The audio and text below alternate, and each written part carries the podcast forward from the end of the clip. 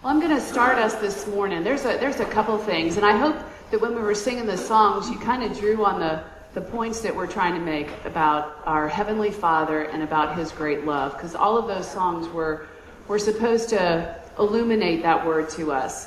But I'm going to start us here in the Grand Canyon. Um, the Grand Canyon spans some 277 miles of the Colorado River. It's so immense that we can't take it in. Its sheer size and the vast beauty are completely overwhelming.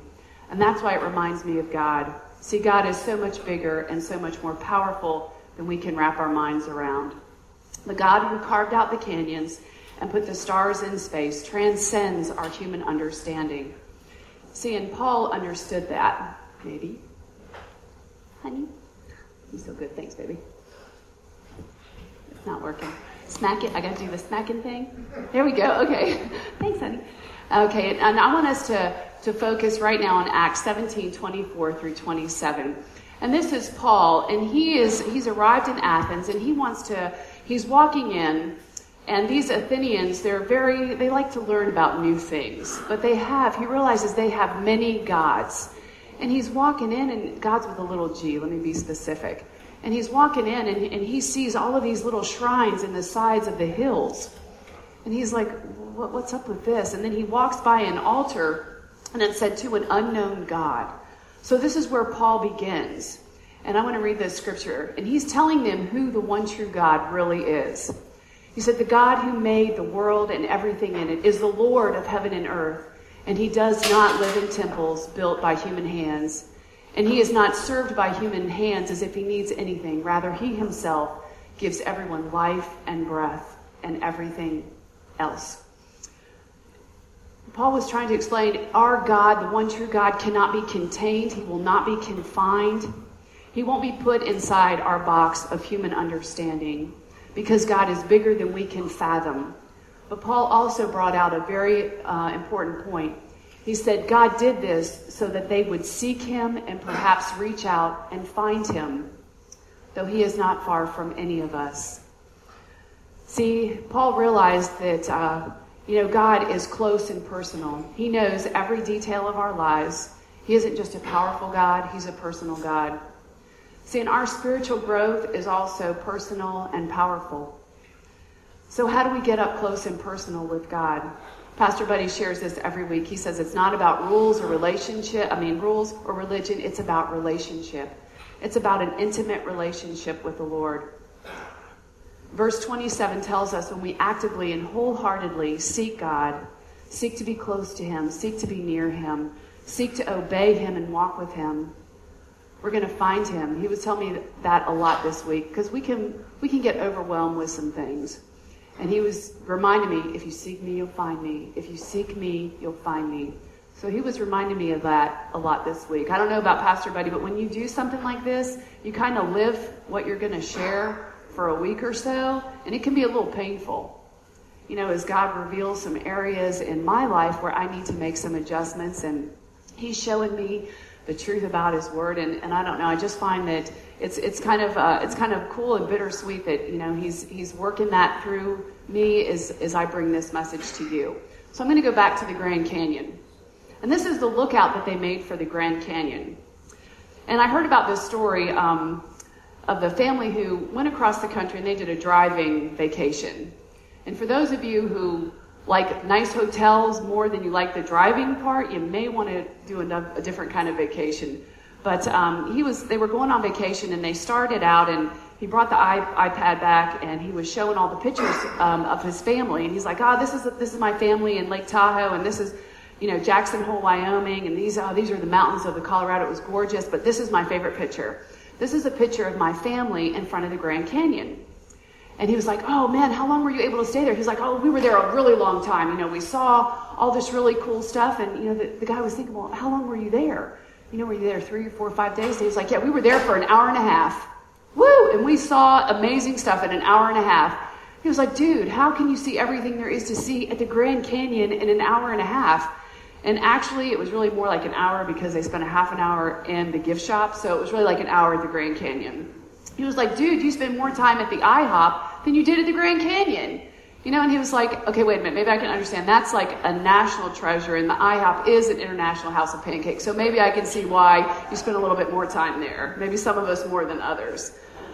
But, um, you know, we can laugh at that, but, you know, this week, this is what God was pointing out. A lot of us, we're on the rim. We're on the rim. You know, um, and we're just standing there. And we come to the tip and we never really seek to know Him in a deeper and intimate way and really experience Him. We see God working in other people's lives.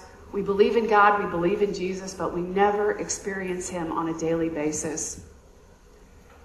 You know, and He promises if we seek Him, we're going to find Him. If we seek Him with our whole hearts, we're going to find Him. And I've kind of labeled it, you know, when we're up here, and I'm just going to use the illustration of the Grand Canyon in our intimacy with the Lord today. And when we do that, it's called drive through Christianity. It's, it's, it's kind of funny. Pastor Buddy talked about this a week or two ago. You know, and I'm going to call that when we're not really connected with the Lord, we're not really connected with God, but we come to Him and we think about Him we're having an emergency you know, and we're like, oh God, I have this really big need, and we head right to God's drive through, and it's like, dude, Lord, I need a miracle in my finances and supersize it. And while you're at it, I need a happy meal because my family is really struggling right now. My marriage is, is difficult. My children, I'm really having a hard time. And he wants, we want him to get us out of these emergency situations, but we really don't spend time with him any other time. We really don't talk to him and walk with him and God is so gracious and merciful. He doesn't say, forget it. If you can't come to me all the time, I'm done. Drive through's closed. You know, I have to be realistic. I do. I would, I would respond like that. I'm done. You know, but God is so faithful and He's so merciful. And He says, I'm so glad you're here so that I can meet your needs. But what I really want is for you to come inside and sit down with me so that I can guide you, so that I can strengthen you, so that I can help you avoid some pitfalls, so that I can work miracles in your life, and so that I can have a relationship with you that's life changing. But God says, even if you come to me once in a while, I'm so glad you're here. But you're missing out on the blessing I have for you. You know, um, He's called our great reward. He's our great treasure. And I want us to think of Him and that relationship as that great treasure that, that we have the ability to have with Him. And I want to talk about um, growing uh, spiritually right now. Can you back me up one more? Thanks, baby. I don't know if you can tell, but that's our family. I have to share that. That's us whitewater rafting. But you know what? We need to experience. It's all about a personal experience. I can tell you about whitewater rafting. It's not going to be the same as if you don't experience experience it for yourself. So we need to realize that spiritual growth is all about a personal experience. See, 4 million people visit the Grand Canyon every year, but almost all of those people just see it from the rim. They just look at the rim from the rim of the canyon. They don't really experience the fullness of the Grand Canyon.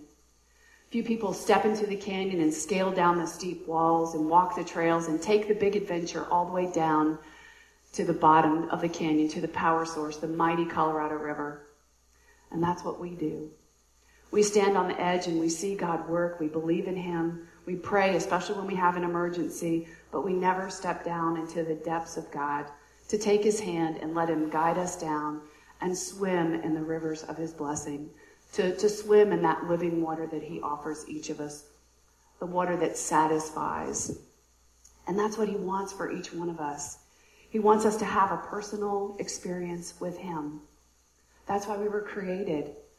That's why we were created to abide with Him and Him with us. So while spiritual growth is all about a personal experience, it's all about personal responsibility. And this is where it gets a little hard on your heart. You know, Lord was showing me some things this week. See, all too often we want to blame someone else for our lack of spiritual growth. But the truth is, it's my responsibility. It's your responsibility. No one can do that for you. You know, I can't go to the Grand Canyon and, and know that it's this magnificent thing, and I'm just kind of like, yeah, yeah, yeah, you know, and later on I go and say, you know, the Grand Canyon really didn't speak to me. It didn't show itself to me in a powerful way. It just didn't pop. Now, the truth is, I was probably not looking. I was immature and I wasn't looking for that to um, impact my life. Not that that's the same as what God can do, but I want us to compare. See, all too often we're relying on others for our spiritual growth, we have to take that upon ourselves. And as your church, it's our job to point you in the right direction. It's it's our job to, to have godly teaching, you know, based on God's word. That's that's critical for us. We we want to show you the power of God's word, and we want to reflect His word accurately. That's why we have a Sunday service and we have a small group on Tuesday to disciple each of us, to grow you in your relationship. And, and just like we had last week, we have opportunities of fellowship, cookouts and bowling and movies. But it's not the church's job to feed you. It's our job to teach you how to feed yourself. Because we can't feed you in an hour a week. You need to learn how to feed yourself every day because I don't know about you, but I need the Lord every moment of every day, not just once a week. You know, and, and Pastor Buddy is an awesome pastor, but even the best pastor in the world can't feed us enough in one hour, one week. That's why he always tells you, bring your word, read your word. And it's, it's not for his benefit, it's for yours. It's for mine. You know, this intimate relationship with the Lord, it's for me. It's for you. He has that for each one of you.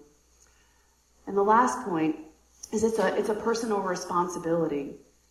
It's about investing in the Lord. It's about investing in that relationship. See, we have to make a decision to allow God to grow us. It's not about rules or religion. It's about a personal relationship. You know, it's about, I was, I was thinking about the different ways that we could invest in, in the Lord. We can invest with prayer time, studying His Word. As Pastor Jimmy always says, um, you know, meditating on His Word. I'm sorry, Mr. Jimmy says, meditating on His Word, um, communing with Him, journal time, a time to just thank God for what He's doing. You know, not not just always give Him a list of those emergencies, but you know, tell Him, God, I'm so thankful. I'm thankful You woke me up. I'm thankful that you know I can I can do what I can do, that I can hear, that I can see, that I can worship You. Time worshiping Him. Um, you know, that's what um, God wants. He wants us to relate to Him. And I want to spend the rest of the time that we're together. How do we relate to Him? He wants us to relate to Him like a loving Father. He is our loving Father. And Jesus said in Matthew 6 9, this is how you should pray our Father in heaven in the Lord's Prayer. He wants us to see Him as that perfect Heavenly Father. And I have to say, sometimes this is a little challenging um, you know, not everybody has had an amazing earthly father. You know, some people are so blessed, and I hear them talk that they've had a dad who was, who was awesome. You know, um, with a great provider, great spiritually, emotionally. He met the needs of their family. But sometimes people, you know, they have a dad who's been a, a great provider, but maybe wasn't there emotionally. And some of us, you know, maybe had a dad who wasn't able to be in the picture at all.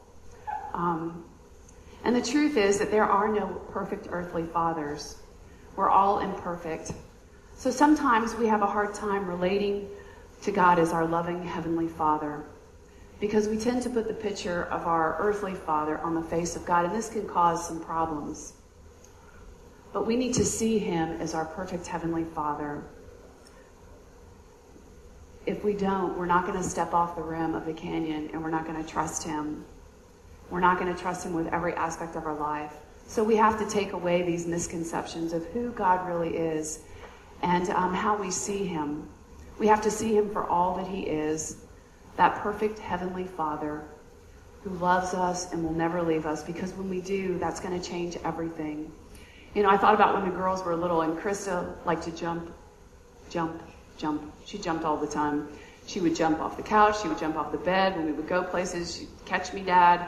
And sometimes she wouldn't even look to see if Tim was looking. She would just jump. And she knew without a doubt, Dad's going to be there. He's going to catch me. And, you know, sometimes he'd be like, whoa, I didn't know you were going to jump. And I think we need to do that with God. You know, we need to trust Him to that level and just uh, jump into His arms and allow Him to take us where He wants us to go. Amen. And uh, David understood this. I don't think any of us uh, debate whether David had an intimate person, personal relationship with God. Uh, you know, it said that David was a man after God's own heart. He had that personal relationship with God. And he really describes who God truly is, what God is really like. And this is Psalms 139, 16 through 18. He says, You saw me before I was born. Every day of my life was recorded in your book. Every moment was laid out before a single day had passed. How precious are your thoughts about me, O God. They are innumerable. I can't even count them. They outnumber the grains of sand. And when I wake up in the morning, you are still with me. See, he's personal, he isn't distant. He cares about every aspect of your life. We need to see him as our personal father.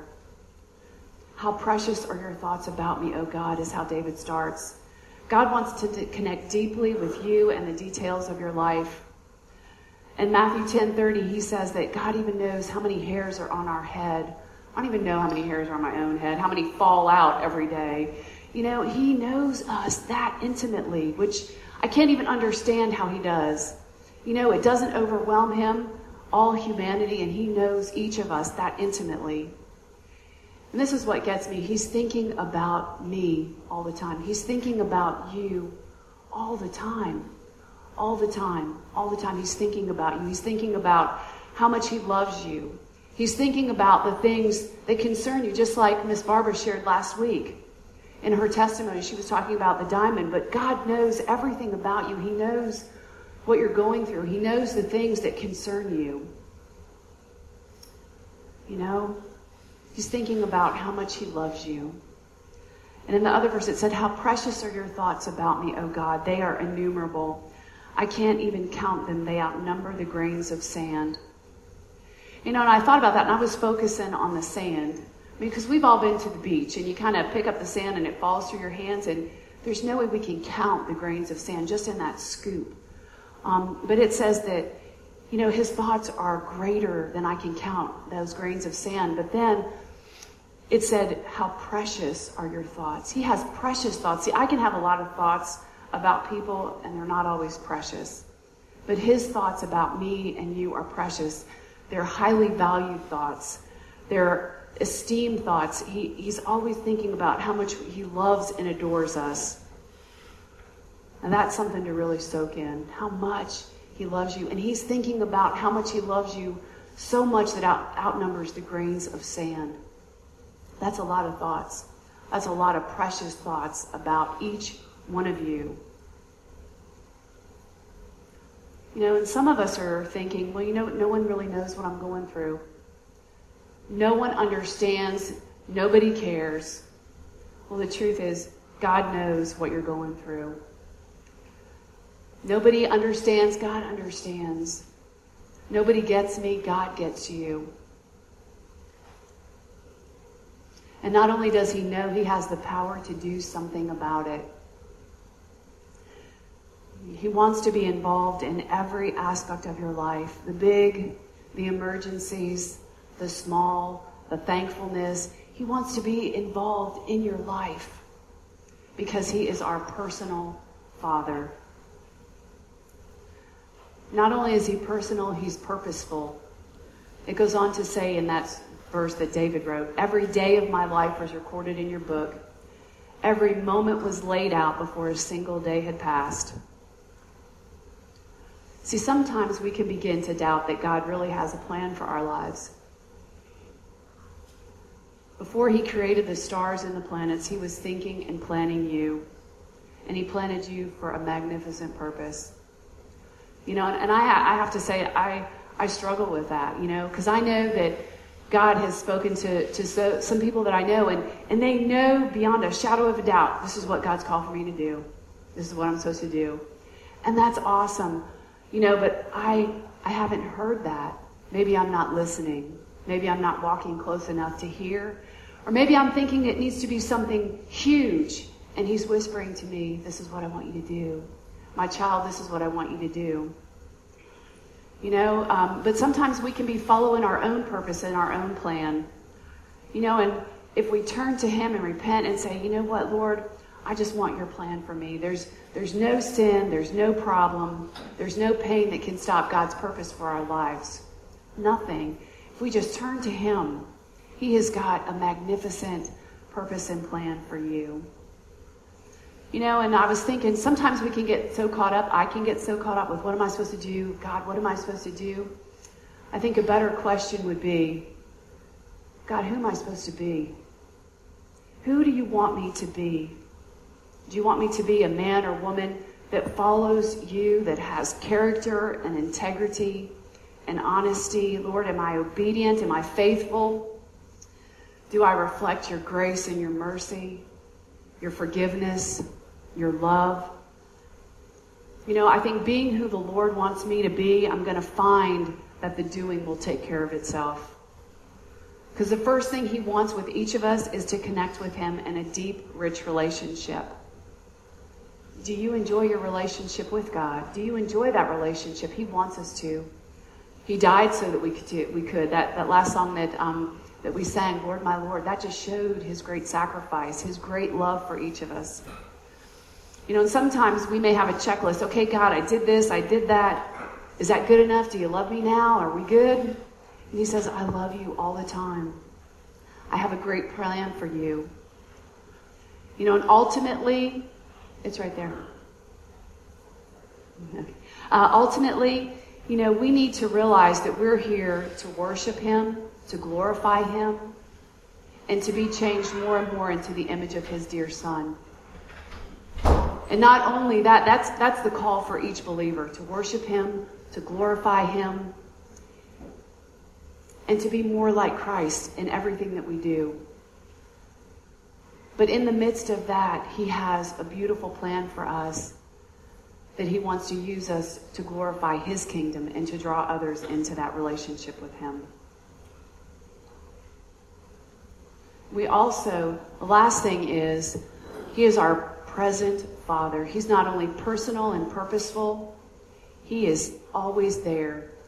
He is always present. David said, When I wake up in the morning, you are still with me. He promises He will never, ever leave us. He is a present Father every day, every moment. See, we've all experienced that abandonment in our lives. We all have.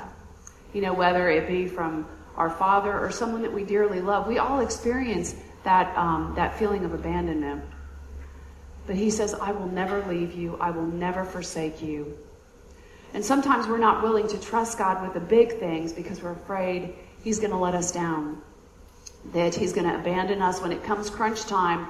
He's not going to come through, that he's going to drop us. But he promises he will never leave us.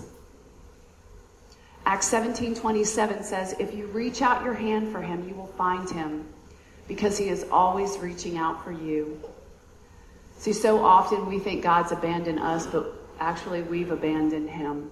I think of the prodigal son and the father, and the father is always waiting for him to come back. He's always waiting. He's always looking. He's always longing. You know, and, and, I, and I have to do a heart check myself. If, I, if I'm feeling abandoned, it's probably that I've walked away you know, and I need to come back to Him. You know, and even when we sin, it hurts God deeply because He understands how harmful it is for us, but He still loves us. Even if we choose eternity apart from Him, He still loves us. You know, it said He sent Christ while we were yet sinners. While we were enemies, He sent Christ to die for us. See, His love is unconditional. And we like to think that we love unconditionally, but we don't. You know, it's all based on how someone responds or if they, if my expectations are met through that person. Um, but God loves us unconditionally. That's, that's why he came. He wants us to have that relationship with him. And sin separates us from that relationship with him. And God sent his son to put us back in that right relationship with Him because He knew that Christ was that, that sacrifice that was needed, that perfect sacrifice. Because it says, without the shedding of blood, there is no remission of sin. So Christ came so that we could relate to Him and He could relate to us. And He took our punishment for our sin, paying the debt. And he died and rose and overcame death and sin and the grave. Why? So that we could have that intimate relationship with our Heavenly Father, just like we did in the beginning. Because he wants to abide with us, he wants to dwell with us. He sacrificed everything. And when we receive him, if we take hold of that gift, that salvation that he offers, if we say, Jesus, I need you to be the Lord of my life, you know, if we do that, then nothing, nothing can separate us from the love of God. Once we put our faith and trust in him, Romans 8:38 says it the best. For I am persuaded that neither death nor life nor angels nor principalities nor powers nor things present nor things to come nor height nor depth nor any other created thing shall ever be able to separate us from the love of God which is in Christ Jesus our Lord. See, he is our father and he wants us to experience him. He loves us so much. He is our personal, purposeful, present Heavenly Father. And I want you to really rest in this song. And I want you to drink it in because I want you to hear He is for you.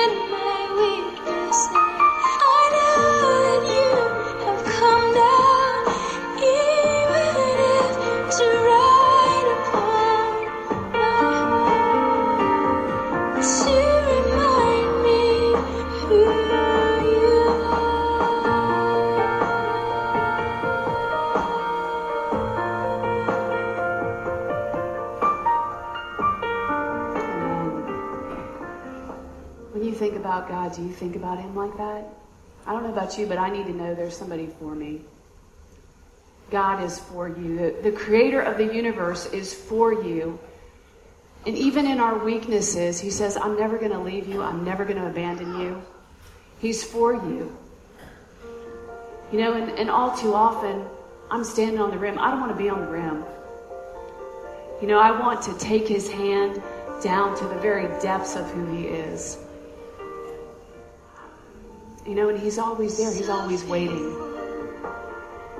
And today, uh, you know, I want to ask if you've never, if you've never asked him to come, if you've never received his grace through Jesus Christ, through that sacrifice on the cross, I pray today that you do. That you take hold of his hand and you accept his forgiveness and grace that he offers. Ask him to come and be the Lord of your life. Receive him as your Savior and begin your journey with him. Because he's not going to leave you. He's for you. He never abandons you. Even when it feels like everything else is, know that he isn't. He is your forever perfect Heavenly Father. He is all that you need. And for those of us who have put our faith and trust in Jesus, and our salvation is secure in Him, and if we're just hanging around on the rim, I pray today that you trust Him, that you trust your perfect Heavenly Father. Take hold of His hand and step out and experience the great adventure of this life He has for you.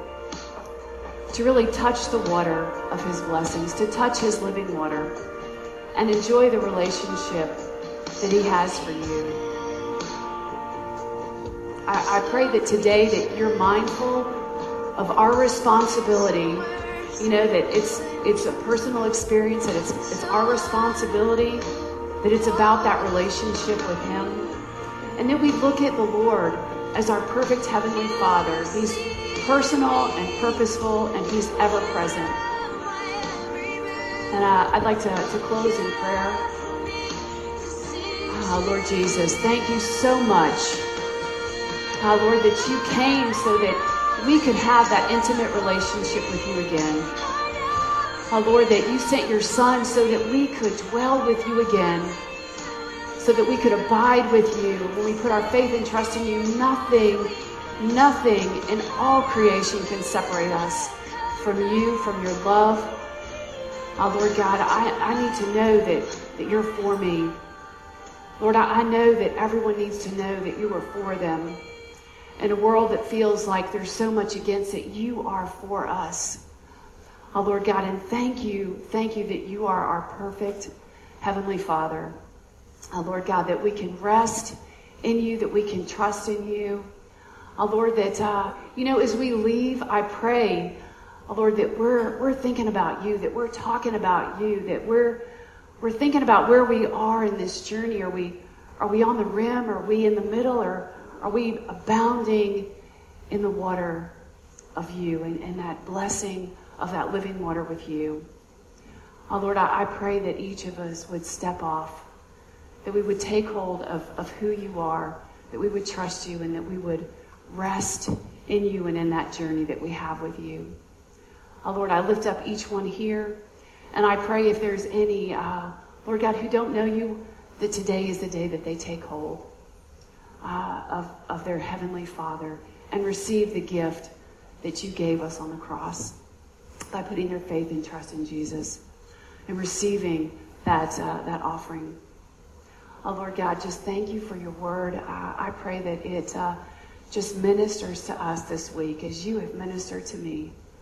Oh, Lord God, thank you for all that you're doing, for all that you are, uh, Lord God. And uh, we just want to praise you, to worship you, and to follow the plan that you have for each one of us and that intimate relationship with you in Jesus' name. I'm going to ask Pastor Buddy to stand and, and dismiss each of us.